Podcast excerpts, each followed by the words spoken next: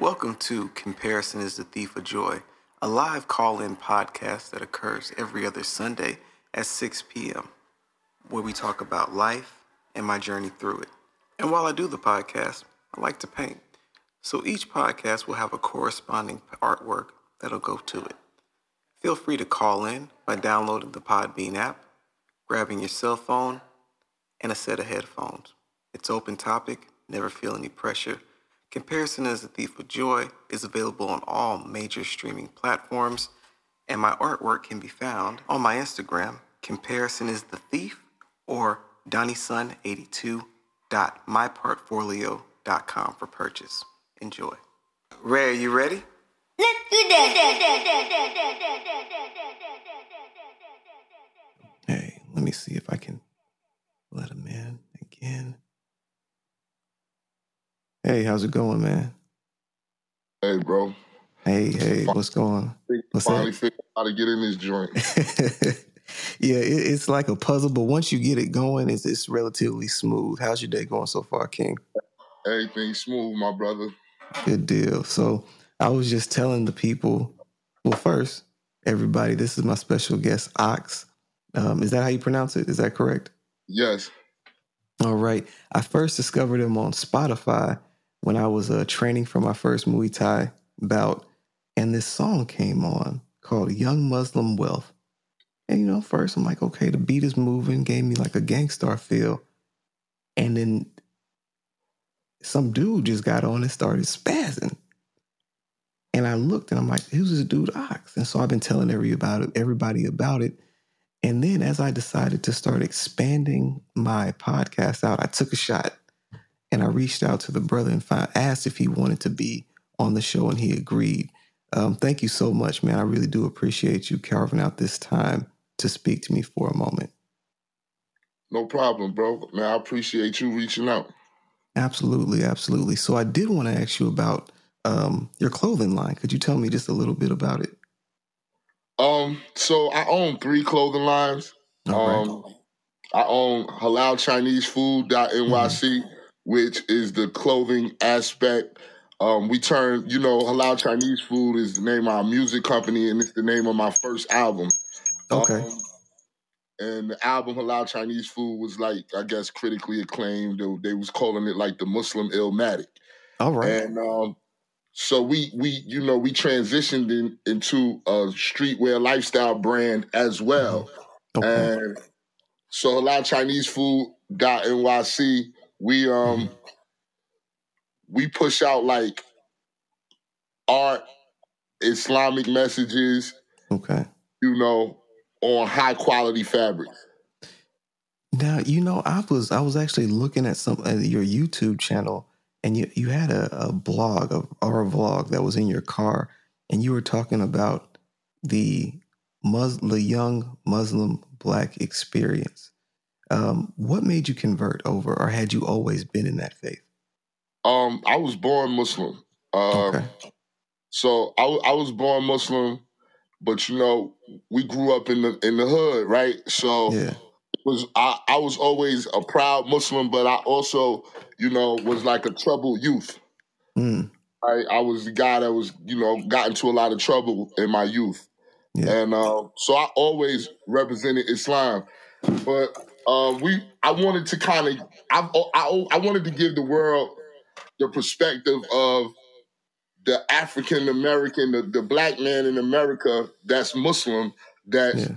struggling between doing the right thing and all the wrong things that America and this the society in the whole, this world pushes at you. hmm Right? You know, a lot of times people think of Muslims and they they expect perfection hmm right? They, you know, they say, oh, it's a lot of rules. You guys got a lot of stuff you're supposed to do. And the moment you're not doing one of those things, you know, people look at you different, right? Mm. But over here, we struggling. We coming from the same, you know, struggle as every other black person in this country, right? Mhm. And we deal with the same temptations and we fight the same struggles as everyone else. But we trying to hold on to, you know, that glimpse of, of good, that which is Islam. Right. And man, it, it's it's funny that you say that because it's a it's a constant struggle between what you've learned and then what you're learning. Because I look back, I was just thinking about it this morning. I look back on some of the thoughts and the actions that I did when I was younger, and how far off and how wrong they were, and having to unlearn those things. And um, I tell people all the time, a lot of times people are like, well, aren't you happy that you went through those things? And I'm like, yeah, I have the knowledge, but I wouldn't want my daughter to go through those things to obtain the knowledge if she could avoid it. Of course, we you know we um we had to get it the hard way, right? Yeah. Um, we come from a situation where you know we we're we're kind of behind the rest mm-hmm. of the mm-hmm. world, right? Because of you know economic reasons, you know slavery, injustice, you name it, right? Our mm-hmm. people have been kind of pushed behind, and right. then with the drug epidemic that came a lot of kids went um, uneducated when it comes to the nuances of life.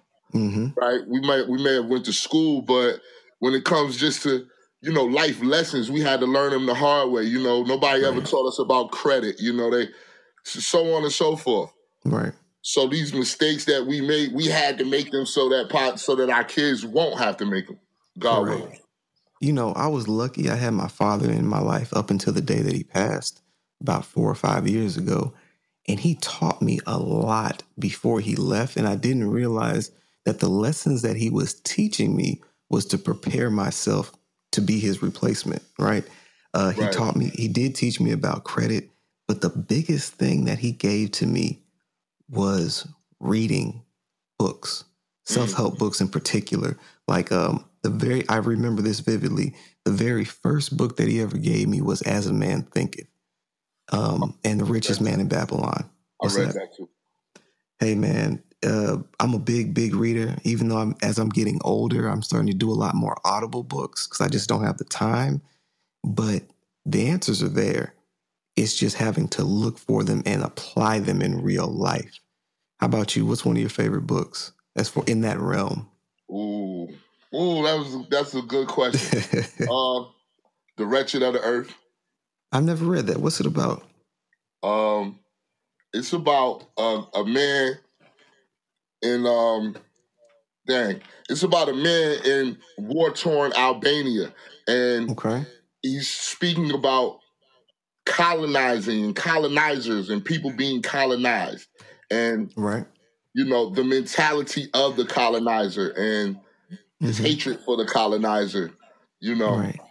That's that's the gist of the book. It's a really deep book, and you know they write you know like theses on this book. So I don't, I, you know, my explanation is not giving it any justice. Nah, I hear you. I'm I'm gonna check. I'm actually looking at it right now. I guess it's a uh, James. No, James Axler.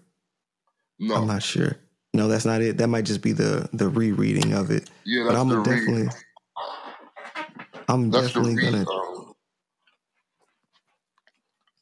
I'm definitely going to check it out. Yeah, I'm definitely going to check it out. But the topic I was going to talk about today, and this fits into what we're talking about right now, is just how do you let things go? Uh, thoughts, people, and things that we sometimes hold on for too long. Hold on for too long. I think one of the things that we all struggle with, especially with uh, as black men, because we're taught to, I think sometimes hold on to friends that have passed that expiration date um, and ways and things that we do, especially thoughts uh, that don't really work in the real world. They work in a certain places, but they don't. They won't serve you in the big picture. Is that something that you run into as you've gotten older? Certainly, certainly. Okay. And it took, you know, it took years and a lot of reprogramming of myself mm-hmm. to you know get past some of those obstacles. Yeah, because uh, you know we kind of been indoctrinated and brainwashed from children, mm-hmm. and that's where this mentality of not being able to let things go or you know not uh being able to think past the box that you're in. Mm. And you know what's so tough about that, and you might, we might, I think you might have mixed feelings on my next statement. I'm an MC, right, to the core. Ever since as long as I can remember, I've always loved hip hop. But as I've gotten older, how do you mind if I ask how old you are? Oh, I'm 42. I'm four. I'm about to be 40 this year. I, I'll never blame anything on hip hop, but I am starting to see that the messages that some of the music has can have detrimental effects on the youth. How do you feel about that? Um, definitely. I but I think I think um the society has Mhm. been detrimental to black youth. Agreed. That message was then put into the music. Mm-hmm. And as society got worse, the Mhm. music got worse. Facts. So I feel like the music is a real reflection of what Mm, what's really going on out here. Right. Like I- so Yeah. you know, I, I like, you know, I totally disagree with some of the messages now that I'm a father and I'm an older man. Yeah. But at the same time, this is what's really going on out here. yeah. It's what they're really living, and it's man. It's just. Uh, how many kids do you have, if you don't mind me asking? I have three. Three. Uh, my my youngest is four, and it's my only girl. And man, I worry a lot because from when I was young to now, things have changed dramatically, um, and I'm not really in a positive direction. No, it's getting worse and worse. Yeah, it, it's really getting worse. Um, people and their, I would say, people and their. I, I feel like I'm getting old, but people and their moral justifications of why they do certain actions, uh, it's almost mind blowing when I talk to, and it's not just what I'm seeing out in the, in like on TV. It's literally when I'm talking to kids, when I'm talking to them as they're younger, um, they see no real value in marriage. Uh, they don't really, they think very much for the now. Yeah, and I think um I think that the internet and Mm, just the information age yeah. has made things different. Everything is accessible. When I was a kid, if I wanted to learn something about another country, I had to go open an encyclopedia and all of these things like this. Now everything is readily accessible right at their hands, and that's their view of life. hmm Well, I think not only that, and this is a big one, I think it's given people the false ability to say whatever they want. And what I mean by that is because we're on the internet, people will say all kinds of outlandish and crazy things that they never would say to you face to face in real life. And sometimes I'm starting to think that they feel so emboldened on the internet that they take that oh they take that same energy over into real life and they're met with something that they're not expecting. That's the most pleasant way that I can say it. Yeah. Well, what it is is that, in my opinion, the internet is like people's thoughts being typed out, right? hmm So the things that people really thought about you, hmm now they they had a the ability to type it out away from you, not in your face, type it Mhm. out and put it out to the universe. Right. So the, the the times that we live in are just different, bro. I'm I'm gonna be 100. Like it's just different now. Like you know, it's different. They're gonna have flying cars and shit soon, stuff like. well, you know, ever since Back to the Future, I'm dating myself. I've been waiting on it. But let me ask you this: another thought that I had. I have a coworker of mine who, um, he's still with us, but he he has um, stage four liver cancer. Right, and ju- he just found out not too long ago. He was one of my mentors when I first got into nursing seven years ago, and then it made me it made me have the question I'll ask you, OCKZ. If you knew the time and date of your passing, even if it was 40, 50 years from now, would you live every day the same? That's that's that's that's a good question. Um, because you know, you you you would you you want to say, no, I would live every day to the fullest. I would, you know, but then also like the the bigger grand design Yeah. wants for you to live the life, your life out the way you're living it because it gets you to a point, right? In that Mhm. grand design in a place. So, you know, with God being the grand architect of things, hmm he, you know, you're he's painting you as you go, Right. you know. You so know, I'm listening. now so I I think if I knew when I was gonna die, I I don't know, I still would want to go through all the stages that a lot is gonna take me through. Okay, I can definitely, I can definitely understand that, and it's funny with, that you talk about God painting you as you go. I tell people a lot that the reason that we face such difficulty in life is because God has a plan, little roadmap laid out for you, right? And when you decide that you want to go your own particular way, it's when you start to get into trouble. And Right. the funniest part about it is it's not really a secret, right? So, eh, because, you know, I think they say that the wages of sin are death. And some people say, oh, that's exaggerated. I said, well, think about this, right? It, what happens if a flower decides to grow down or a fish decides to jump out the sea? Death occurs. The way that God sets things up, He puts a universal stopgap. And what I mean by that is when you start deciding you want to go left when He's telling you to go right, um, you'll notice that the temperature starts to go up. And I like to use this especially in relationships. If you're in a relationship, whether it be with a friend or you know with your homeboy or with a with your girlfriend or wife, and you're not supposed to be there, you'll notice this progressive and increasing level of difficulty. Uh, and it just becomes to a point where eventually you'll end up having to end that relationship regardless of how much you really want it because you never were supposed to be there in the first place.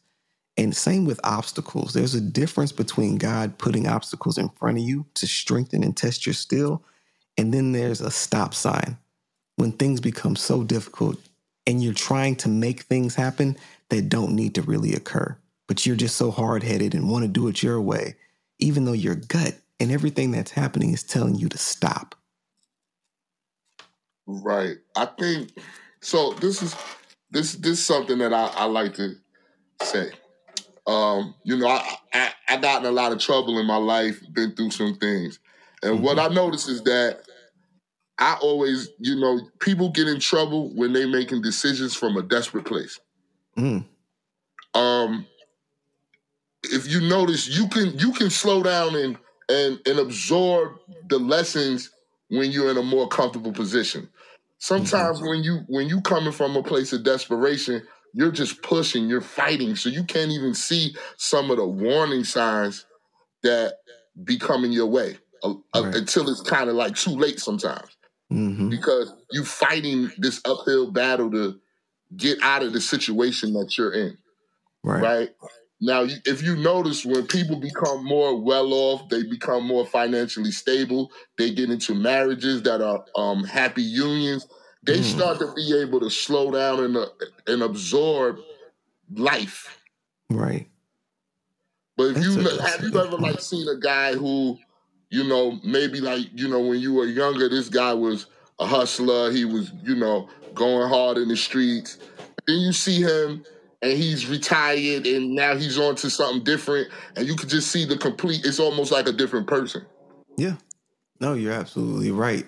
And I think um and it, it's such a thing for artists too, right? Like right now, I'm so happy that I'm in a comfortable space right now and I'm able to do this and I'm able to do my artwork because there's no pressure. There's no pressure and it would be much harder for somebody to take advantage of me right now because I'm not in desperate need of the money. Whereas Right. had this been 10 or 20 years ago, I might have got into bad deals or or uh, allowed somebody to take advantage of me because it was all I had. Like the recording artist Nim, Mims from This Is Why I'm Hot. You know how much he said he made off that song? How much? 30K. Yeah. 30K. Listen, bro, they've been robbing us for centuries, right? hmm They've been robbing us for centuries. They've been robbing the artists. Um, I'm glad that as a as an artist, as a as an MC, I'm to a place where I know that I can service the people that like my music, and I'm not really worried about other people and what they think. Yeah. A It's lot of times, mindset. yeah, people compromise the art trying to, you know, catch a catch a hit. Right. But see, I, that's that's good that you no longer have to operate. Because I think also when you're trying to make art and you're focused on making a hit, you're not being yourself, and the art will start to well, the the lack of art almost will start to reflect that. And I remember one time a buddy of mine flew me out to California to do a show. It was the first and my only show.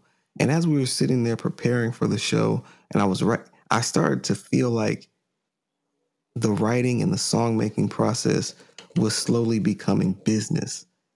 And it took away a lot of the joy. And for me personally, my artwork, whether it be me drawing or as an MC, is my stress relief. And when those two things started to become intermingled, it started not to be as much fun and it took away it took away a lot of the joy. Have you ever experienced that as a recording artist? Um, yeah, yes and no, right? Okay. Um, cause because I've always been independent, and I never, Mm, you know, I've always kind of controlled my own narrative.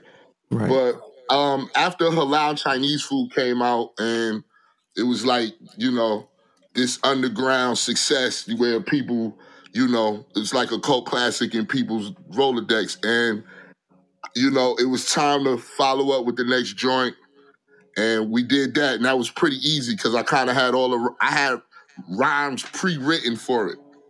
But now, you know, we we getting known as, you know, this this, this dope underground MC, you know, hip hop purist, and it was time to make the prestige, which is that's the album that Young Muslim Wealth is on, Mhm, and um, the pressure to deliver mhm. was was was was kind of rough. Right. You know what I'm saying? So I would say that, you know, it was times that that made me, you know, took a little bit of the joy away from it. But Mhm. when I overcame that obstacle, it, it, you know, was that much more gratifying though.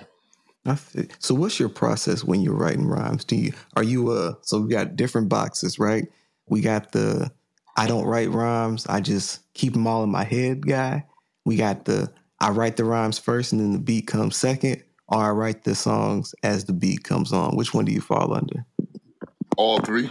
All three? Okay. Yeah, because uh, I, I look, let me and let me make this clear. I Mhm. write my rap, right? Okay. I don't. These guys, they say they just freestyle everything, and a lot of them do. I've seen them do it, and it's dope. Mhm. But my my my rhyming process is really intricate, you know. Um, so I write my rhymes. Okay. Sometimes I have a rhyme that inspired me come to my head. I write it down a cappella, and then one day I'm in the studio and I hear a beat, and I'm like, "Oh snap! This rhyme go to this beat." Sometimes, you know, I get the beat and I write the joint. Sometimes I'll go in there and kind of do like boom, four bar, four bars off the top of the head. Um, you know, punch, do another four bars off the top of the head. You know, but I think that's for me. That's my lazy. That's that. That's me being lazy. Right. So, that's why I would say all three.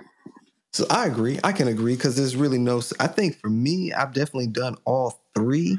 The only time that I really got into like memorizing my lines is when I used to work at UPS in the nighttime because you know I, I was working on the conveyor belt, so I really couldn't sit back and write my rhymes. So I had to memorize them throughout the day. So sometimes I revert to that. I guess you're right. I guess it is all three. So here's a big, the tough question. Question I ask every MC: Who's your top five? Um, Rakim to me is the best rapper of all time. Okay. Period. I don't. I think he fathered he fathered people's styles. You know. Um. After that, it's like Nas, Big.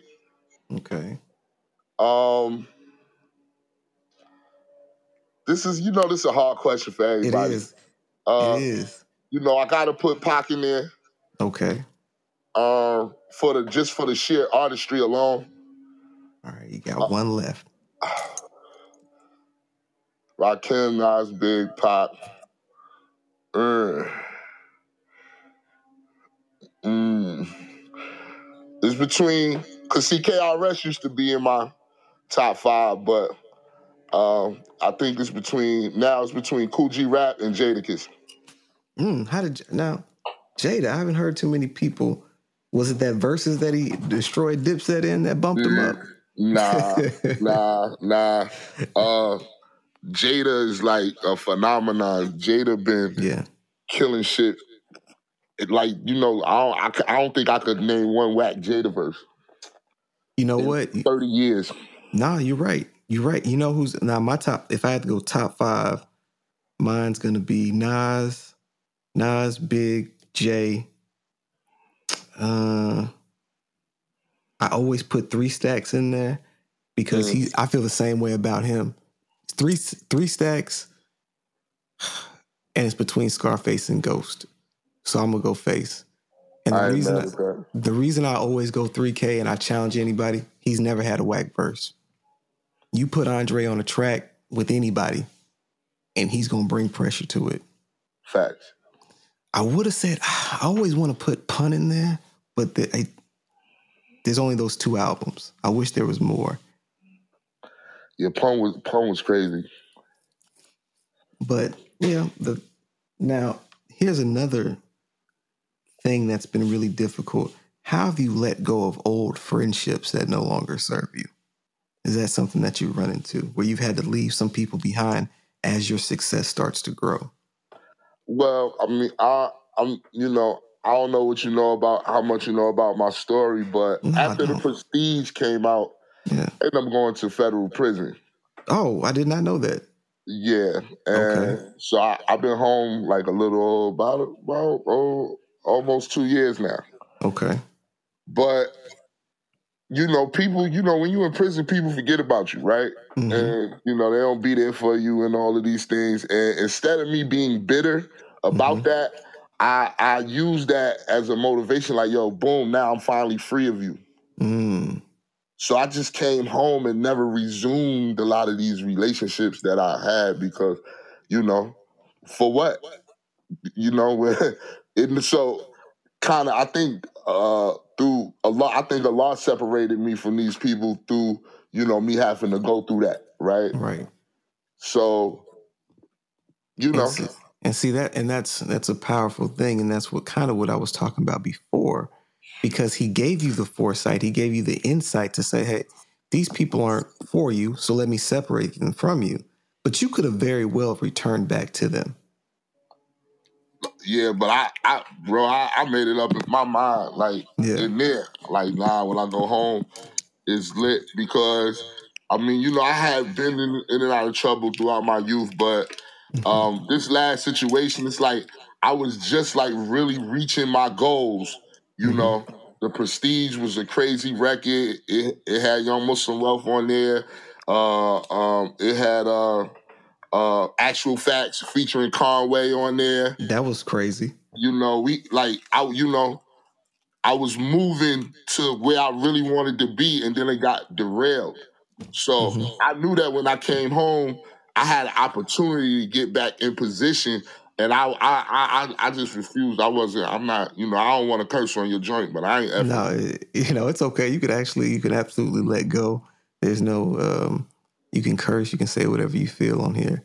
Uh, so, what is your grand plan? What, where would you like to see yourself by the time you're, we'll say, 70 years old?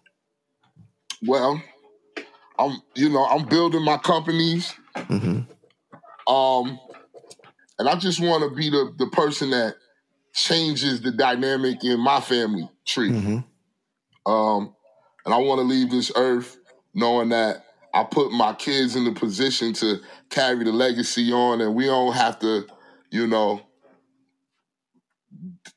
be uh, how do you say behind the rest of the world anymore. Right. So that generational wealth, you know. And that's and that's what I'm really trying to break out of. So my dad, you know, he worked pretty much he worked up until the day that he died, but he made several attempts to get out of the rat race and that's where what I'm trying to do right now. And it's not necessarily that exiting the rat race is difficult per se. The hardest part for me has been changing my mindset. Mm. If you're taught how to do it, if you're taught how to get LLCs and and you know finagle tax returns is easy, but when you're starting from ground zero and you've been instilled with the worker mindset, which I believe starts at school, it's difficult. And all the people around you are just telling you, "Oh, this is just the way that it is." You just go nine to five, nine to five, nine to five, die. I'm I'm I'm having a hard time accepting that. Yeah, I think so. They do indoctrinate you with this as as kids, right? And I think one of the blessings of me being like a super rebellious kid, you know, I understood racial dynamics at a really Mhm. early age. I understood, you know, that they weren't for me. So I was Mhm. like really, really like a, dis- a discipline problem in the schools, and I really wasn't taking in the stuff that they was really running past me. Right. And I, I kind of always was blessed with like this little r- crazy reasoning. And so from a youth, I always was like, I'm never, I'm never working for anybody. I'm never right. I'm never w- working 30 years to make someone else rich. Like I, I, I had these things in my mind as a as a young kid. Mhm. So I, you know, even though that seemed like such rebellion back then, Mhm. and you know, I think that was still a lot protecting me for for the grand design of what he had planned for my life. Right. Because I've never had a job. Oh, word. I've always worked for myself, or you know, I was in the streets at one point in time, but Mhm. I've never I've never worked for anybody. Man, do you have do your kids have that same mentality? Uh, they do. Okay. My son, my son's definitely. Yeah. What's what's his business? You can plug it here if he has one. No, he ate, so Oh, okay. okay. But want to still, start. It's twin. I got twin sons, so they want Okay. to start doing kids clothing, and uh, they, they they they getting into coding and stuff like that. hmm Yeah. And you know, I was talking to my homeboy. He was going to his job right now, and um, I was telling him my thoughts. And I tell my wife, every, like when I became a nurse seven years ago, I told her that the I never really had any dreams of being a nurse. The reason I wanted to do it for the sole intent was to build up enough capital to do my own thing. And so I was talking to my homeboy about it, and he was like, Yeah, I just need to make enough money so I can do whatever I want. I said, Look, as long as you're here on this earth, you're going to have to work to some degree. For me, the only thing that I want is freedom of time Right. and my ability to govern and dictate how much time I have to spend around people I don't like. Because I assume when you're independent, true, you may have to do business deals and talk to people you don't like, but it's time limited versus eight hour shifts of having to be around people you can't stand. Right. I think so. I think that having a job or a career hmm is is a great thing, right? Absolutely. It's it's like having insurance. hmm You know, you know your money is coming. hmm right as rain. The but the but the the, the business owner, the, the person the, that that a person works for, he doesn't have that insurance. He's taking all the risk. That's why he's making the, the lion's share of the money. hmm Right? He's he's he's risking his capital, so on and so forth. So the when when we realize that working for ourselves and being entrepreneurs, it's a discipline. hmm And once you master that discipline, you never want to go back to uh, working for anyone else because you're basically trading time for money. And Mm. if if you're gonna trade time for money, you need to have a little more control. Or I I don't want to say what you, I want to have more control over how much money I can make in that amount of time. Oh no, don't you can say I I'm taking notes. you know what I'm saying? So trading time for money. And that's a powerful thing, especially when you break it down. Like for somebody that makes $25 an hour, right? I said, think about it like this. If I came to you right now and said, okay, look, I'll pay you $25 an hour and I'll take the, I'll, we'll make, we'll both make $100 an hour, but I'll give you 25 of it and I'll take 75 while you do the bulk of the work. That wouldn't sound like a great deal to anybody, but when you're working for somebody, that's effectively what's happening. You just don't see it. Right. It's just you know, it's it's just it's a system. Mm-hmm. So you know, we as as black people, um, as people of color of any race, national, um, you know, nationality, whatever, we have to create our own system, Mm. right? Because all right, everybody's not meant to take that risk to be a business owner, Correct. right? But we need to be able to employ our people. Mm-hmm. We need to be able to employ our people and take better care of them than what the system is doing. Correct. And the only way we can do that is through group group economics, in my opinion. No, no. And so uh, I'm a Christian, right? But I've always taken great interest. One of my favorite books and movies was Malcolm X. Ever since I was young, I'm very, very focused on it. So I've paid, I've paid a lot of attention to not only Islam but the Nation of Islam as well. Even though I know those are two different things. The one thing that I really pay attention to the most is group economics, right? Having your own bank, having your own grocery store, having your own school system. Other ethnicities have that down. Us as a people do not. And I don't know why we have an issue coming together in that realm to start something out as far as a community in that in that in that way because we seem very fractured when it comes to that. How do you feel about that? Well, I, I think that's by design, right? Mm, Um, okay. I think that there has been many instances where brothers and sisters was together hmm um, building things, whether it's the Black Church, whether it's the Nation of Islam, uh, whether it's the Black Panthers, whether Mhm. you know, there's been so many instances where Mhm. people have been working together. But what do they do? They they they send somebody in there to break that up and fracture it. And, Yeah. and and you can it doesn't matter. You can name any any one of those things that I just spoke of, and you can see where they sent. I, I mean, I don't you know infiltrators to Yeah. mess up what was going on. Yeah. You know, And and and that's not conspiracy. You know, people laugh at me and they'll say that I'm a conspiracy theorist. I'm like, how's it conspiracy if it's actually true? Right? If that's what actually happened, uh, I'll give you a great example. I was are you familiar with the Hebrew Israelites? I am. Okay. So I was talking to a brother from from their from their uh, sect. We were just talking about different things in the Bible and really just chopping it up. And I noticed that as me and him started talking, something odd started happening with my phone. Phone call, phone. I'm dead serious. My wife thought I was crazy until I let her hear my phone. I started getting echoes in my phone. Uh, phone calls started dropping when I started having certain conversation, and this kept going on for months. Well, as I was talking to him, in the middle of conversations, he would say things like, um, "You know, we're not a we're not a hate group. We're not a hate group," and it would just come at different points in the conversation. I'm like, "Hey, why do you keep saying that?" Until one day, he told me that they were being targeted as a hate group in the state of Texas. So I looked them up, and sure enough, they were. And so as time goes by, me and him, our communication starts to lessen. And as our communication starts to lessen, guess what? Your phone gets better. My phone gets better and it all goes back to normal. And I tell my, my wife, I'm like, the only I said it's not far fetched to think that they're that they they were tapping me at all. It, it's my level of importance because if I was somebody who was like a national leader, you would just assume that's true.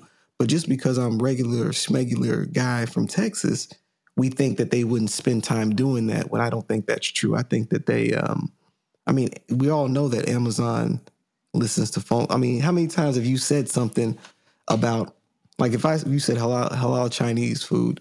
I'm pretty sure now when I scroll through my Facebook, it's going to start popping up more and more. Facts. Facts. But you know, I think you just touched on a point that um you know that is kind of like almost an answer to the question that you asked, right? So a lot of reasons that we can't come together is out of fear. So Mhm. now it's to a point where you can't be claiming no groups, bro. Mm. Or they could they could do something bad to you. Yeah. You know what I'm saying? So now black people are even scared to be in groups Yeah. because these groups are being targeted, Yeah. right? Like I, don't, I ain't in none of these groups, man. I'm gonna say it so just let it know, right? I, don't, I, I, I, only group I got is me and my kids, right? Because they targeting these groups, and within these groups, they have implants and people that's in there that work for them. hmm So No. you never know who you're talking to. No, you're you're absolutely right. Oh man, what was this one one thing that sounded not MK Ultra, but you know, even even like the Tuskegee experiment. If you were to say that that they were doing that now, it would people would think that you're nuts. If you went around, you know, saying that they were injecting black men with syphilis, you wouldn't believe it. Like my wife gets on me all the time because I try to either limit or not use wireless headphones. I talked about this in the last one. There's a there's a brain tumor. It's the one that killed John McCain, right? Mm. Since and you can when you get a chance, when you get a chance, you get off this call, just Google it. They there's a um, that this rare brain tumor that John McCain had over the last decade since blue, the introduction of Bluetooth devices. This brain tumor has been on the rise. And Mm. even if you Google like Bluetooth, and they'll tell you to like the CDC tells you to limit your use of these devices. They don't tell you why, but they do tell you to limit your use. And another thing is fluoride, right? So fluoride's in both toothpaste and it's in your water. And they do say that uh, my dentist, she gives me toothpaste with non-fluoride, but they'll say that, oh, well, you know, tiny bits of fluoride aren't aren't bad for you. But then when you think of there's two things you got to think about. One, how much fluoride are you actually consuming on a daily basis? Nobody knows because you're drinking this water and you're using the toothpaste. So the amount that you're ingesting is probably higher than negligible. And then on top of that, the there's a pineal gland that we have. Uh, they say that it can was it's called the third eye, and in addition to that, it controls your serotonin. It releases melatonin. Well, everybody over the age of mm, I think 20 has cal- calcification of the pineal gland. And the main reason this occurs, and you can see it on x rays, is because of ingestion of fluoride. Mm. Dead serious. And they don't know, they claim that it doesn't have any effect on you, but I have a hard time believing that. I, and and you probably should have a hard time believing it. nah, listen, it's so much. I so you know, I don't want to get off into too much of th- this type of stuff because you know Okay. they be the flag this and all that. yeah. Um, you know, last thing I will say is, man, population control is real. Okay. You know, No, I can believe that. these people who want who want to, you know, these people who run the, run the show. These Mhm. people, these people feel like it's too many people on this earth. Humans are consuming the earth very fast, and they're destroying the joint. So Mhm. there's people who feel like population control is the only thing that's going to save the earth is to kill off the people. So you know, and I, and I won't go into to it much because I know you you know the flagging thing. Even though you know Podbean's pretty good about that. They don't really. I've gotten into all kinds of strange topics, and they haven't taken me down. But I noticed this more when I had started to get awareness of self. Right. So my dad passed about four or five years ago, and to put it lightly, I went insane. Right. I mean, I'm talking about I lost it because that was my dog. Right. Well, I didn't hear about it, bro. Oh man, you know what? It turned out to be the worst and the best thing that could have happened to me. And I say that because it made me attain higher self. I started to shed so many things that let you know that were holding me back. I got into I got into better shape. I started taking care of myself better. Well, I had always dealt with anxiety, depression, and things of that nature, but I'm starting to realize more and more as I changed my dietary choices and became more active, a lot of those things started to fade away. Um, Like if if, you think about food, for example, food can dictate your emotions. And the the example that I use, if you OCKZ had a big business deal coming up, big business deal, you were hour out, and you had to make a food choice. I am pretty sure I know what you're gonna say. Would you rather eat a salad with some fish or a big hamburger? A salad with some fish. Now, why? I'm talking about from a mental standpoint. What would the burger make you feel? It's going to make you feel lethargic. It's going to slow you down. It's going to make you feel contentment to a point of laziness or what they call the itis.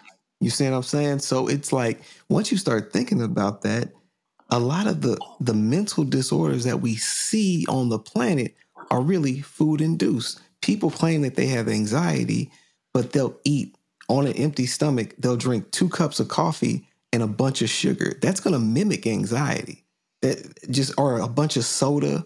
Uh, they, we eat all these things. Like you ever heard of the thing where if you feed a bird rice, they'll eat it and explode or something like that. Oh, yeah, I've heard stuff like, I You've don't know about that. right, but like, I think it was Alka-Seltzer or something. Right, right. And it's crazy because you sit there and I ask myself, I'm like, well, that's stupid. Why would a living animal eat something they know it's going to kill it, kill itself when we do it all the time when you really think about it? Oh, no, hello? Yeah, is that you? My bad. It's all good. what you over there listening to? nah, that, um, man, my, I, I tried to click on IG because somebody like pinging me. I, Yeah. I ain't think it was, and it went straight to the story. Isn't that how it goes? so that's that's a song that I did with um, Cool G Mims. This is Hmm. Okay. DJ Red Alert. We did that for a project for um, the uh, Struggle Mike and uh, the Black Soprano family. oh. Oh wait, Black, that's not Benny Benny's team, is it? Yeah, Okay. Is it is it already out? yeah. It's called uh, With the Shits or something. Oh wait, actually, I'm looking at your IG right now. Struggle, struggle me, struggle Mike, memes, and OCKZ. Really with the shits. Who made the beat? Um, I don't know. Oh, fair. Okay, fair Uh, no, no, no, no, no. I'm sorry. His name is X Roar, the producer. Okay. Wait a Um, second. I'm looking at this. Why do I know this guy, but I can't place it? Old buddy in the green shirt. Was he part of Boot Camp Clik? Oh yeah, that's uh, Oh, Tek. Tek. Okay. Yeah, yeah, yeah. That's my yeah. brother.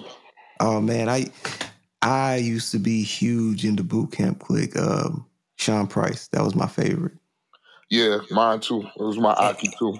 and I don't know why I wouldn't. And now, as far as mic skills, like strictly bar, like bars, it's let's see. I go Sean, I go Beans. I'm a big Beans fan. I go. Let's see, Sean Beans.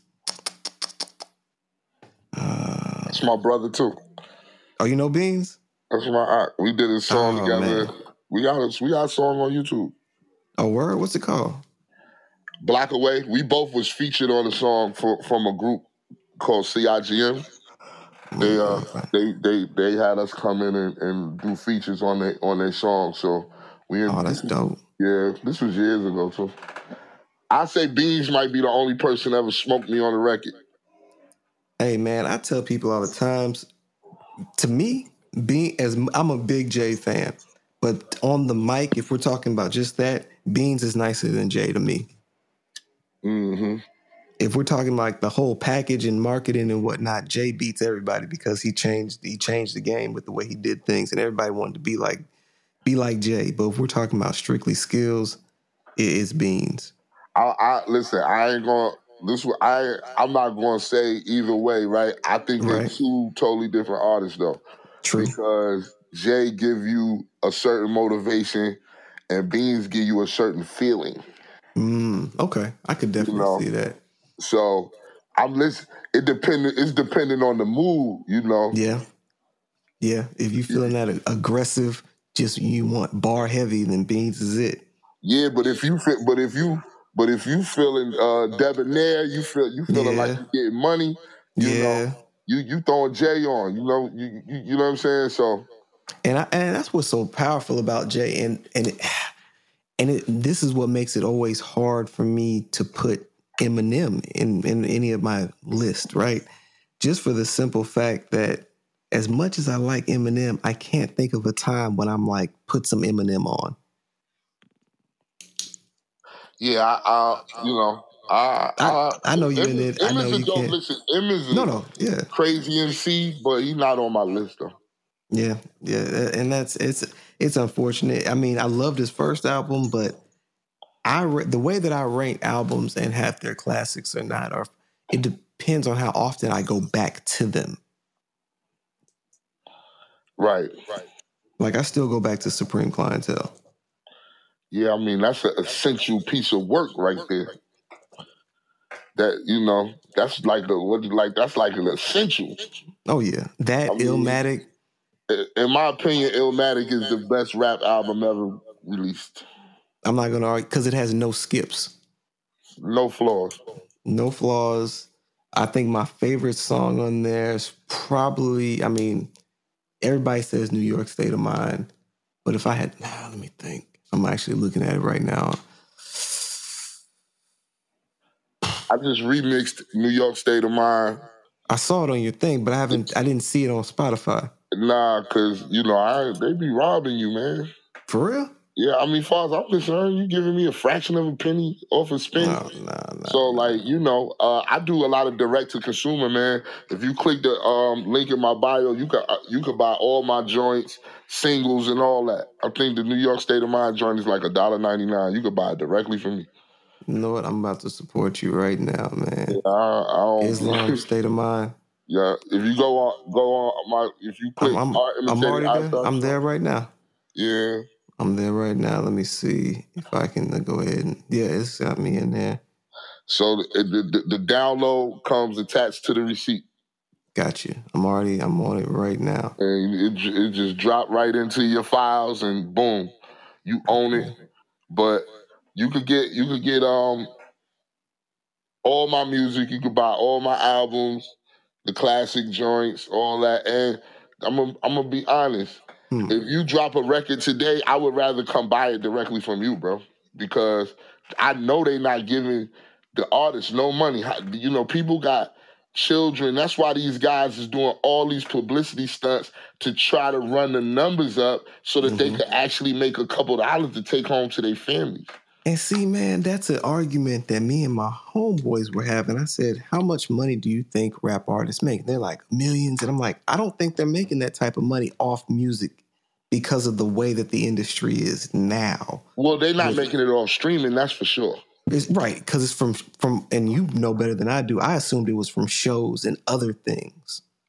shows merchandising you know uh sponsorships and you know stuff like that but as for they they robbing us with the streaming numbers you make a frac you don't even make a penny off a spin you make a third of a penny bro Are you so you have so like if so if you would get a million spins, you get like what a thousand dollars or something. Uh, Nah, I think depending on what platform.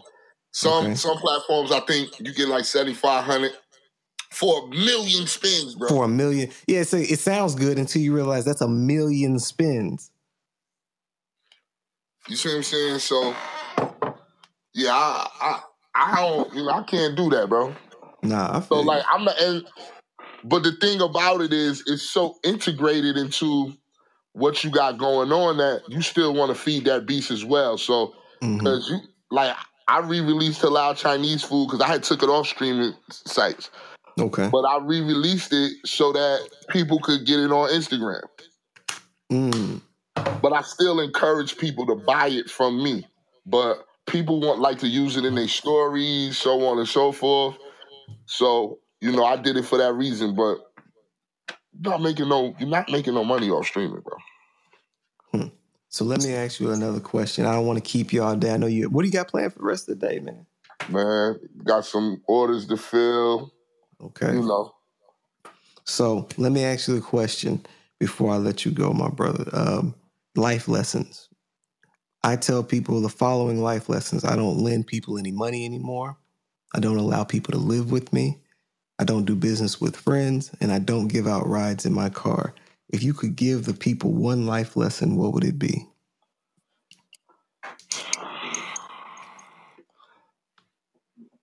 I would tell my only that I only thing I would say, hmm um, outside of God is one, hmm um, your your kids is your family. Okay. I mean your friends, your family is your only friends you ever gonna need. Mm. All of these relationships, people trying to be validated by other people, get validated by your kids first, man. Yeah. You ever heard that Scarface line when he said, uh, your family is your backbone, your friends ain't shit? That's a fact. Big facts. Um, I did just purchase the joint. I'm going to listen to it later today while I go out and do my chores. But once again, man, I really do appreciate you um, spending this time with me. After I get off the phone, if you want to send me your address or P.O. box or wherever you'd like me to send the print, the art that I've done today, I'll send it over to you. And um, once again, thank you so much, man. All right, bro. Yeah, I'm gonna hit you on the back channel. I want to see what you did. All right, one. All right, peace. Peace.